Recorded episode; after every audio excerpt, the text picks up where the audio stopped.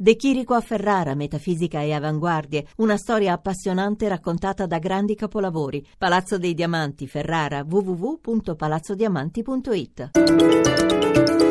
Radio 1 News Economy. Le 18.04, buon pomeriggio, ben trovati da Luigi Massi, borse europee per lo più negative in attesa delle mosse giovedì della BCE, ma ci dice tutto Sabrina Manfroi dalla redazione di Milano, a te.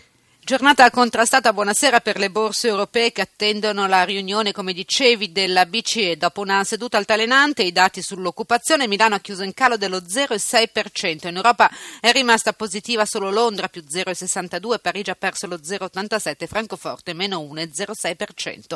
Un'altra musica invece per Wall Street, che sulla scia delle borse asiatiche apre in buon rialzo, ora il Dow Jones guadagna lo 0,60%. Tra i titoli in evidenza Piazza Affari, bene Banca Popolare Emilia Romagna più 2,54%, bene anche Autocrill più 1,9%, Moncler più 1,5%. Tenaris Maglia Nera ha perso il 3%, Prismian e CNH hanno perso il 2%. Lo spread è rimasto stabile a 94 punti base, il rendimento decennale è sceso invece all'1,41%, infine l'euro che ha riconquistato quota 1,06 sul dollaro, linea allo studio.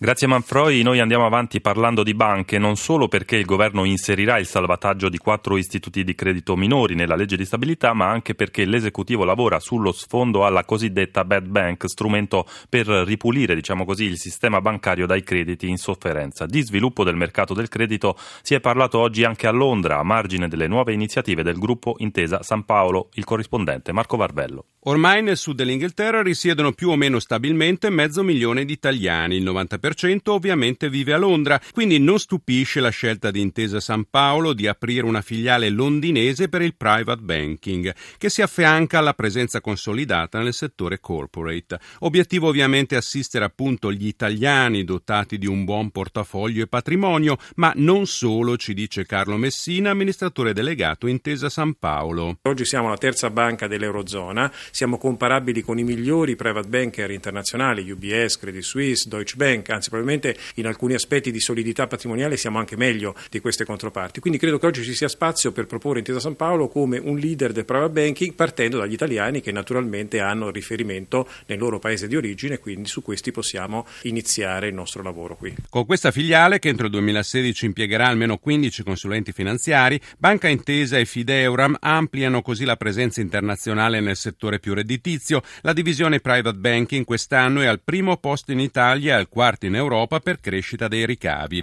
Lo sbarco a Londra è soltanto l'inizio di una strategia che porterà il servizio alla clientela più facoltosa anche a New York, Hong Kong e altre piazze in Asia.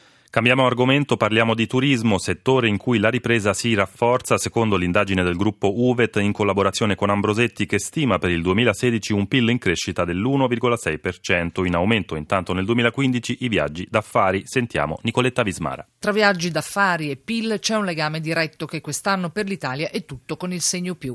Il dato arriva dal Biz Travel Forum, il maggiore evento dedicato alla mobilità aziendale, che rileva un più 6% di viaggi d'affari nei primi nove mesi del 2015. 2015, cifra che segnala l'uscita del paese dagli anni peggiori e che dovrebbe confermarsi anche nel 2016. Gli attentati di Parigi non sembrano aver frenato gli spostamenti se non nei primissimi giorni. Luca Patanè, presidente del gruppo Uvet un impatto puntuale e momentaneo. Poi ad, dipende dai mercati, però c'è un coefficiente di ripresa abbastanza veloce, eh, era già successo con Charlie, no? Charlie Hebdo. Stesso andamento per i viaggi vacanze, la paura sta passando e anche le prospettive sui flussi turistici per l'imminente giubileo sono improntate al bello. Expo e Giubileo, due eventi che fanno del 2015 un anno di possibile svolta per il turismo in Italia, che però secondo alcuni non può crescere sull'eccezionalità. Il presidente di Alitalia, Luca di Montezemolo Prezzemolo. Credo che però eh, alla base di tutto ci debba essere la consapevolezza che turismo e industria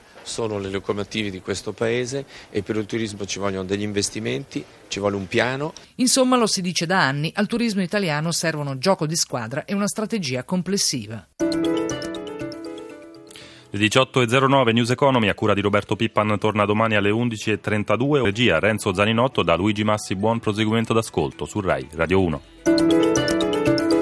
Radio 1 News Economy.